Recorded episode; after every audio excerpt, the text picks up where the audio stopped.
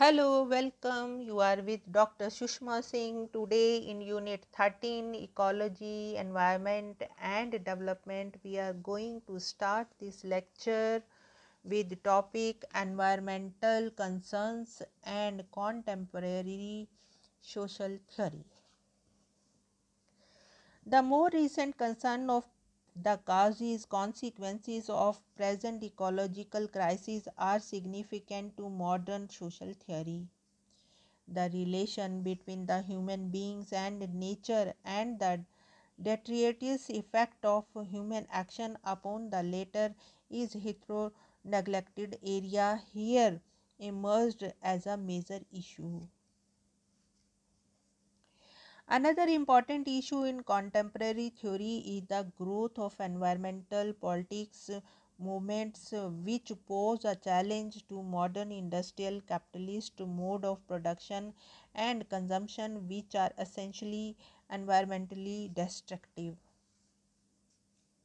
Anthony Giddens in his uh, later works attributes uh, environmental problems to the modern industrial societies and industrial sectors in developing countries.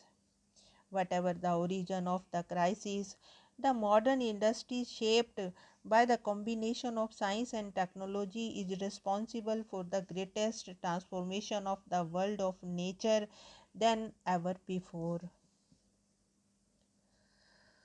Ulrich Beck distinguishes the modern society from the earlier ones as the risk society characterized by its catastrophic potential resulting from environmental deterioration. In the pre industrial societies, risk resulting from natural hazards occurred, and by their very character could not be attributed to voluntary decision making. The nature of risk changed in the industrial societies. Industrial risk and accidents at work sites or dangers of unemployment resulting from the changes in the economic cycles could no longer be attributed to nature. These societies also developed institutions and methods to cope with the dangers and risk in the form of insurance, compensation, safety, etc. The risk societies are characterized by the increasing environmental degradation and environmental hazards. At the center lies the risk and consequences of modernization, which are revealed as irresistible threats to the life of plants, animals, and human beings. Unlike the factory related or occupational hazards of 19th and first half of the 20th centuries, these can no longer be limited to certain localities or groups but rather exhibit a tendency to globalization. In the face of environmental risk and hazards of qualitatively different kind, both real and potential, earlier modes of coping with them also break down. Yet, when large scale disasters like Chernobyl occur, protests do break out which challenge the legitimacy of state and other institutions that appear powerless to manage the problem. Giddens offers two explanations for the emergence of environmental politics as a response to the ecological threats and thus a politics mobilized by ideal values and moral imperatives. Ecological movements, he observes, compel us to confront those dimensions of modernity which have been hitherto neglected. Furthermore, they sensitize us of subtleties in the relationship between nature and human beings that would otherwise remain unexplored. Habermas sees the ecology movements as a response to the life world to its colonization, since they are an expression of the reunification of the communicative order of the life world further economic development or technical improvement in the administrative apparatus of government cannot alleviate these tensions. For Habermas, capitalism is the primary cause of environmental degradation. All these social theorists emphasize the need for democratization of state power and civil society. Giddens suggests that not just the impact but the very logic of unchecked scientific and technological development would have to be confronted if further harm is to be avoided.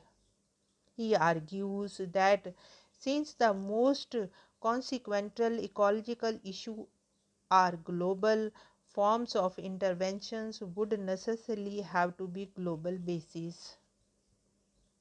New forms of local, national, and international democracy may emerge and form an essential component of any politics that seeks to transcend the threats of modernity Habermas, while recognizing the limitations of modern state power, argues for the creation and defense of a public sphere where rational democratic discourse can occur.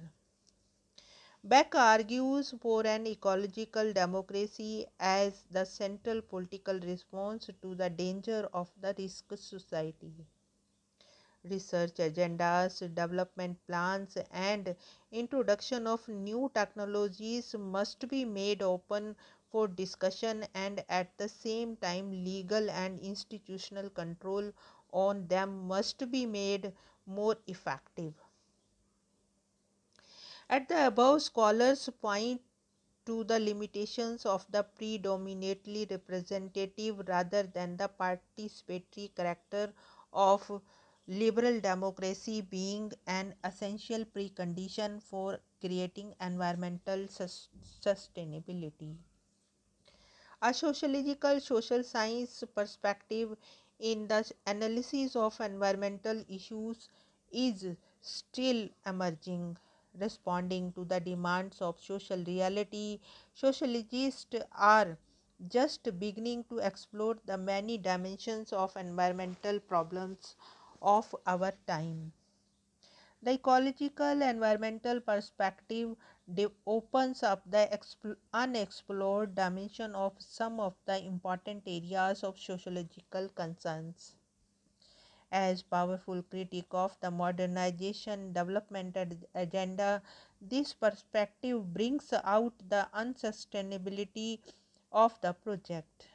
The industrial capitalist mode of production and consumption destroys the very resource base necessary for its existence but even more threatens human life itself.